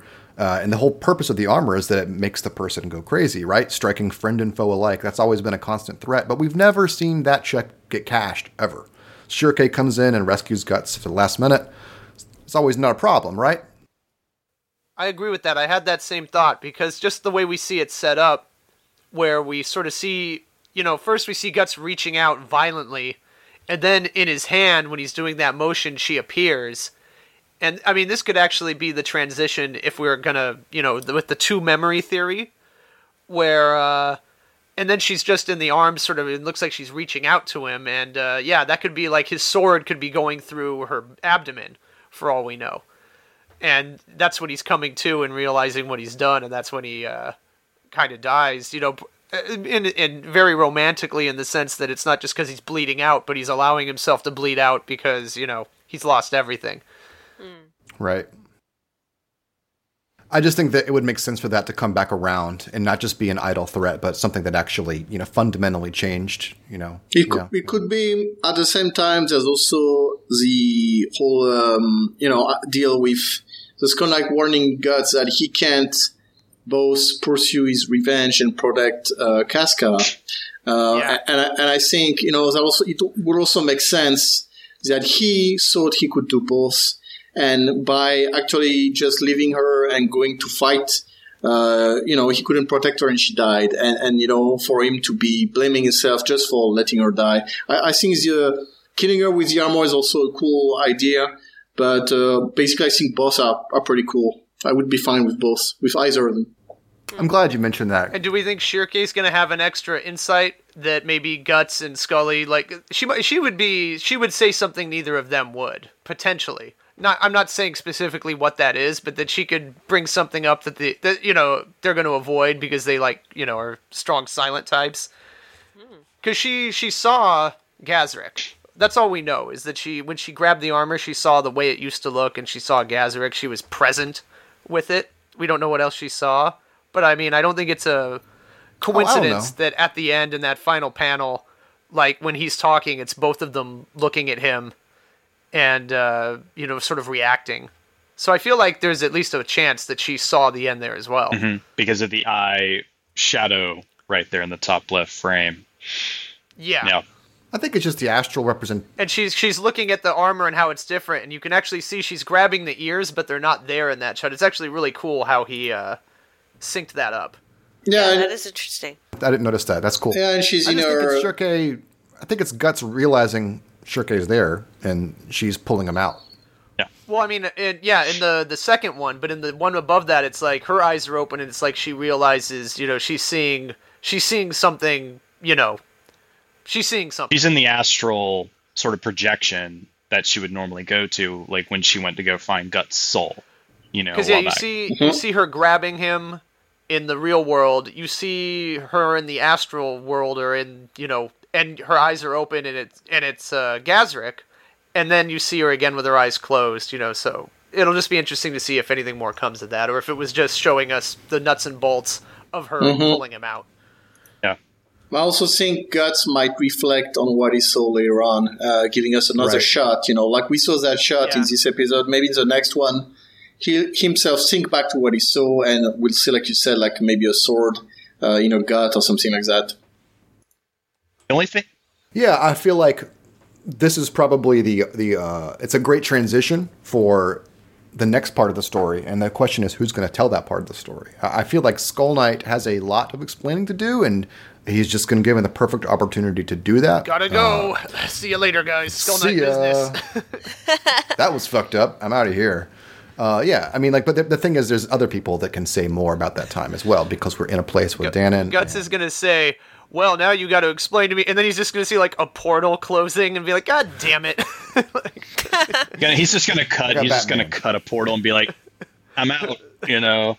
I think the the the thing too that uh, I'm most interested in finding out is okay.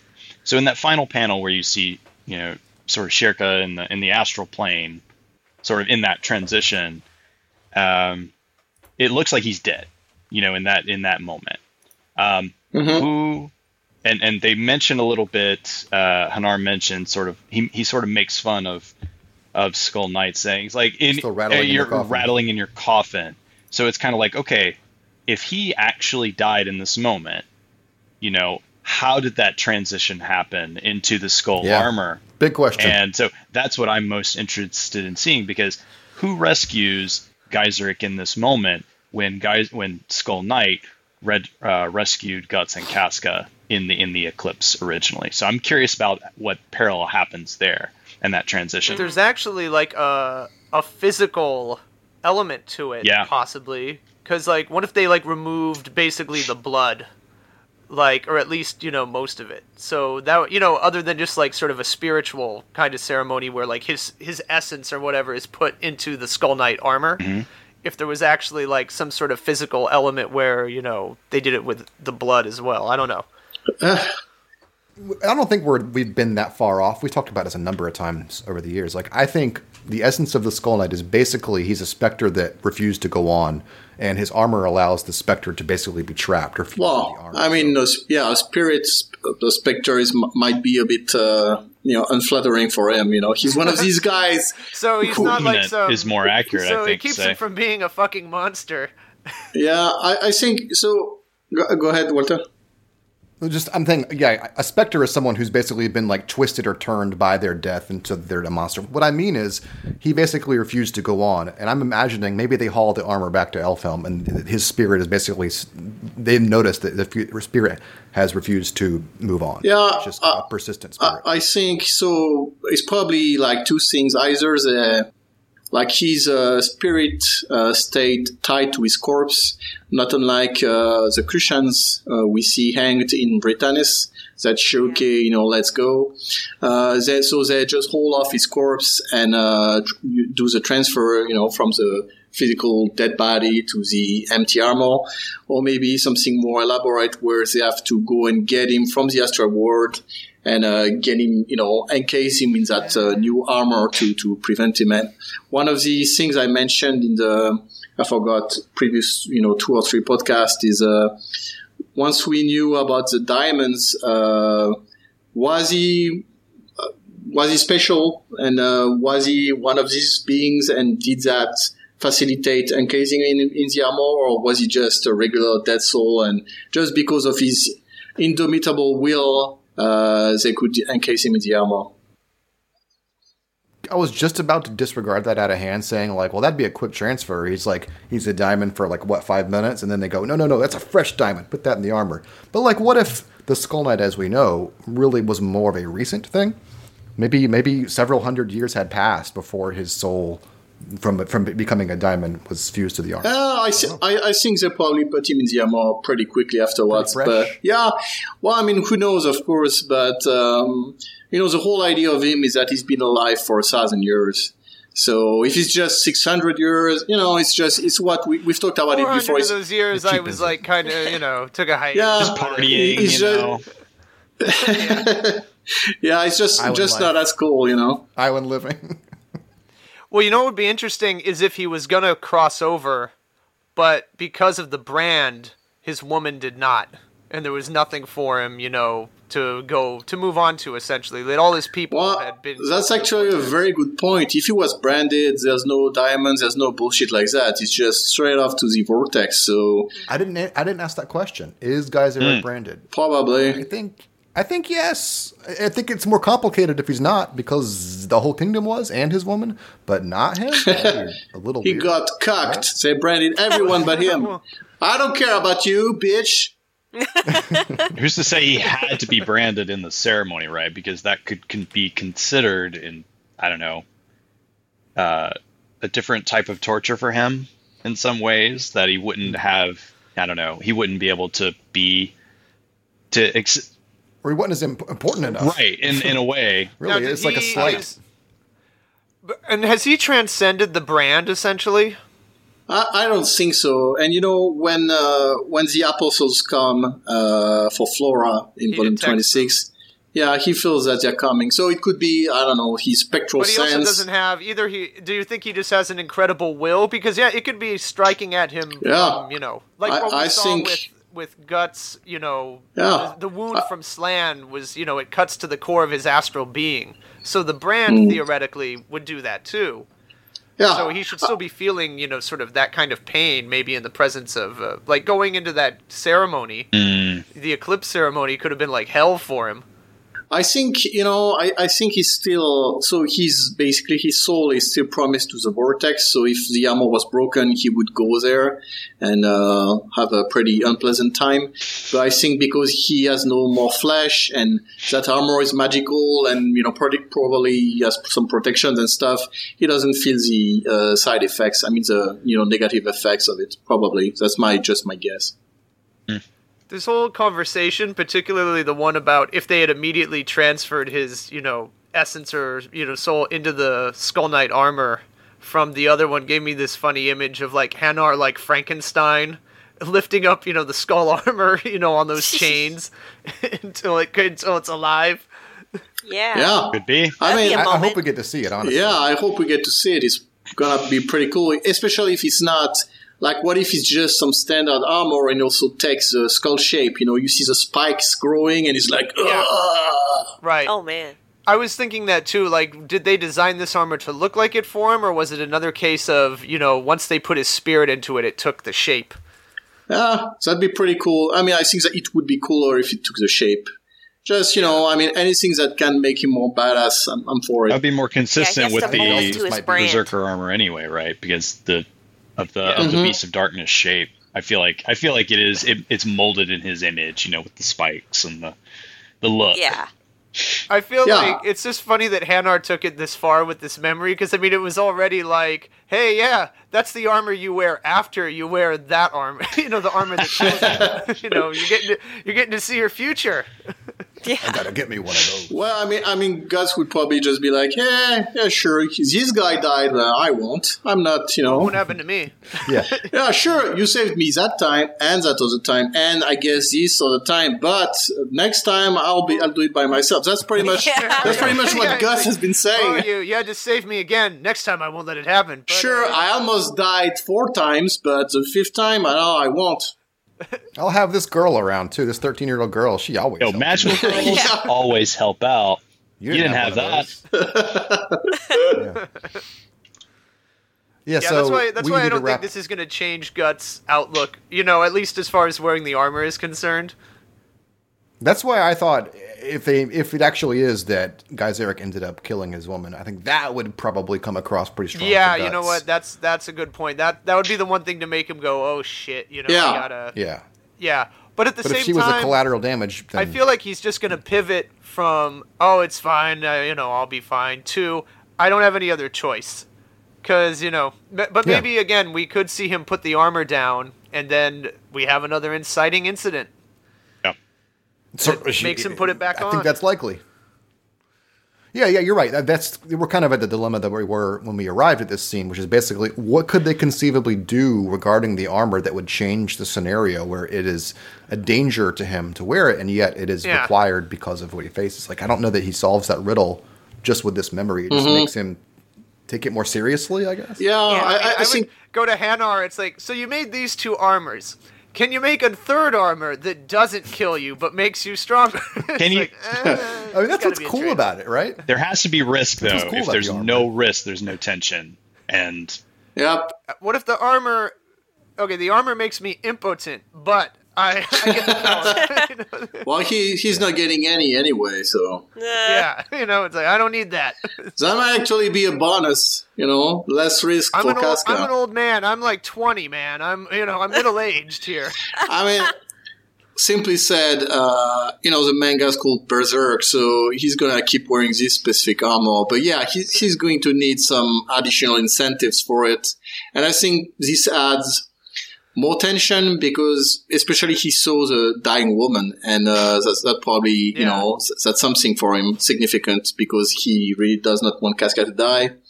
And uh, and Because we've seen basically that same that shot before we're talking about, but it was Serpico envisioning the Yeah. Berserk's armor killing uh, Farnese. Yeah, exactly. So, and Guts already knew that was a risk. So, yeah, I think I think this adds uh, this adds some tension, and like you said, uh, I think it's believable that he will be like, okay, well, maybe I'll, I'll take it, you know, I'll take it, uh, how to say, I'll take it down. Um, I'm thinking maybe Getflin or whatever else might uh, try to add some wars on it or do something so that it's less dangerous. You know, they might be having some some plan like that. And of course, right in the middle of that, some danger will appear, and he'll be like, "Oh God, I'm, I'm naked. Uh, I got nothing but my shirt on. Give me my sword." And you know, and there's going to be some scenario like that. Will be I hope he gets his armor on before Grunbeld arrives this time. I'm just saying. I, I would like so I would actually like him to uh, to fight Grunbeld again, just you know uh, naked, but you know without being grievously wounded. Sure. That's that's, that's not gonna happen, he- but I would like it.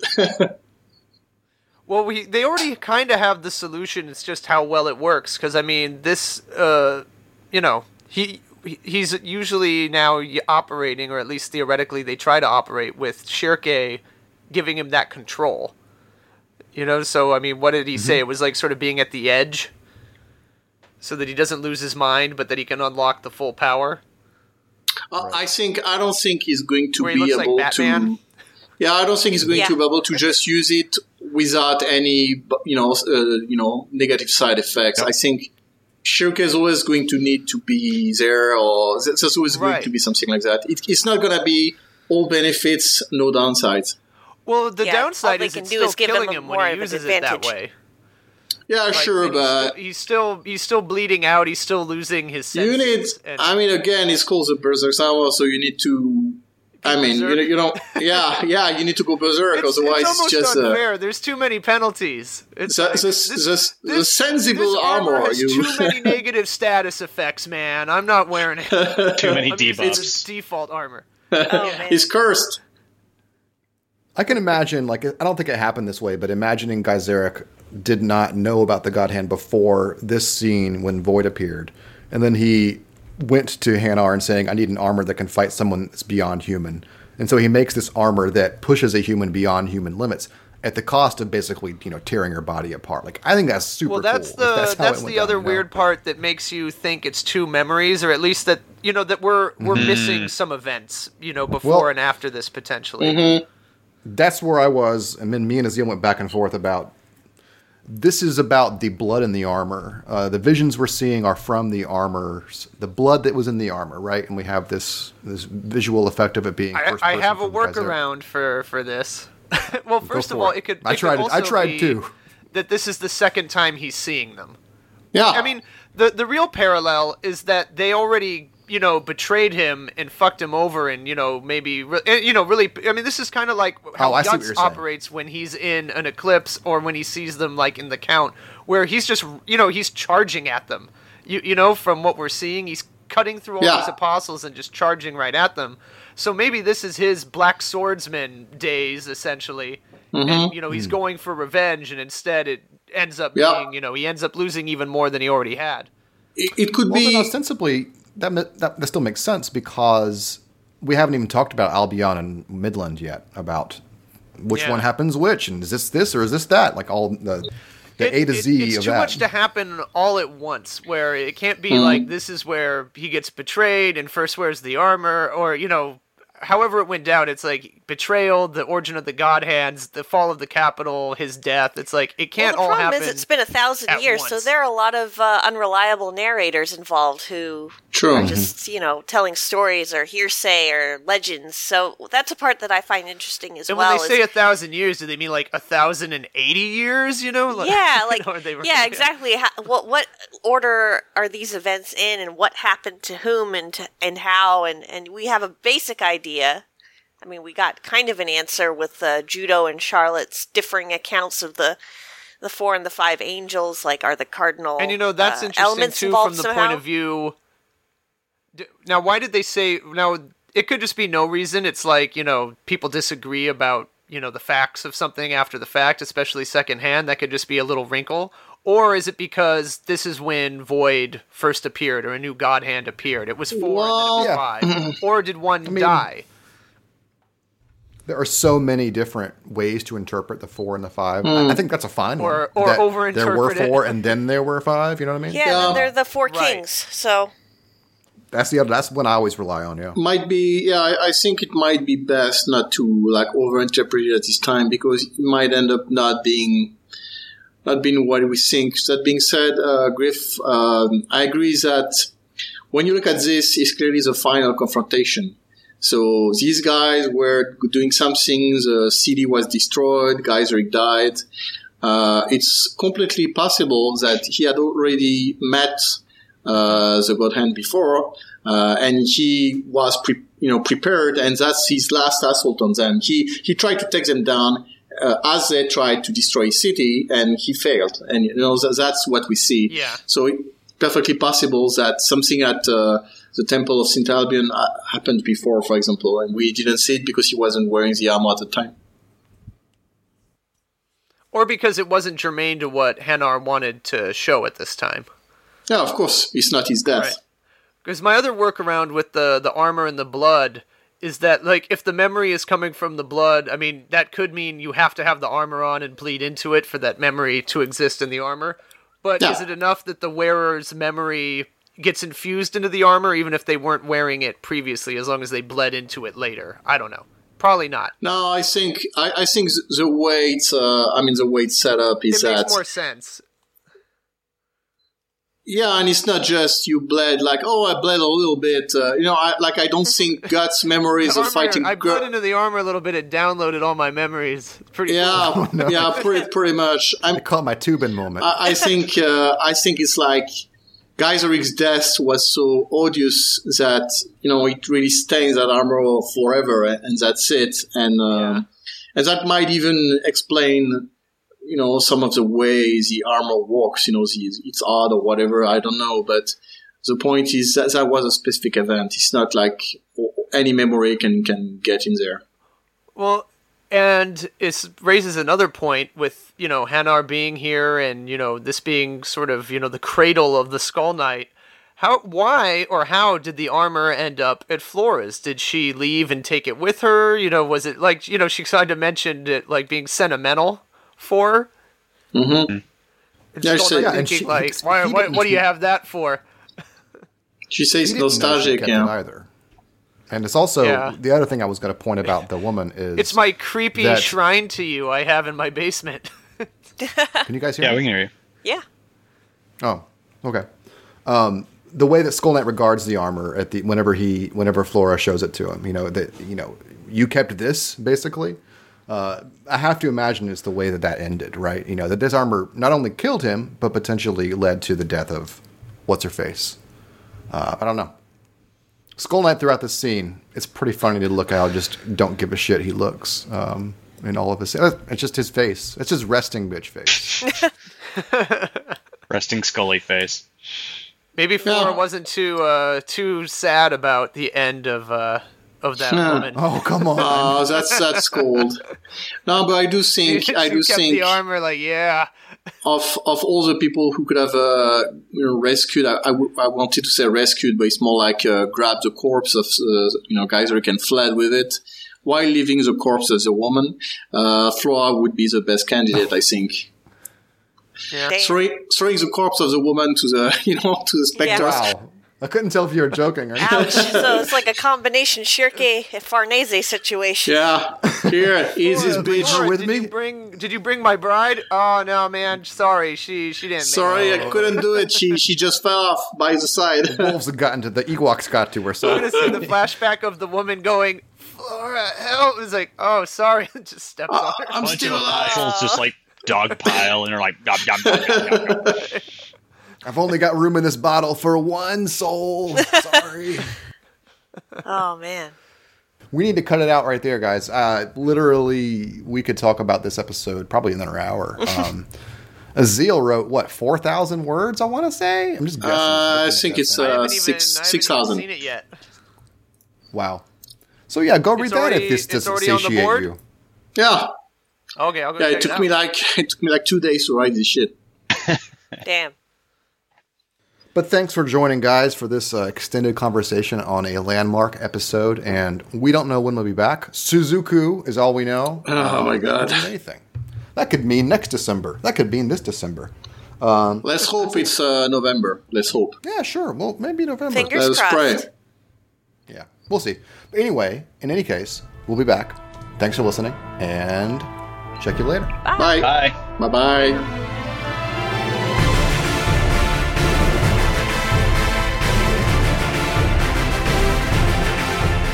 The Skullcast is a production of Skullknight.net, a Berserk fan community. If you like what you heard, please visit patreon.com slash sknet. Donations there do not go towards the podcast, but instead toward our resident translator, Puela, who ensures that our members have access to high-quality, text-based translations of Berserk. Puela has also been translating interviews with Berserk's creator, Kentaro Miura. Many of these interviews have never been translated into English, so it's very exciting to read those. That kind of work simply wouldn't have happened without support from our donors. If you'd like to chip in a buck or two, please know that it all helps. Once again, that's patreon.com slash sknet. If you have a question or want to comment on the podcast, visit our forum, SkullKnight.net slash forum. Near the top, you'll see a section devoted to the podcast. There's always an active thread in there, so go ahead, leave a post, and someone's sure to respond quickly. Thanks for listening.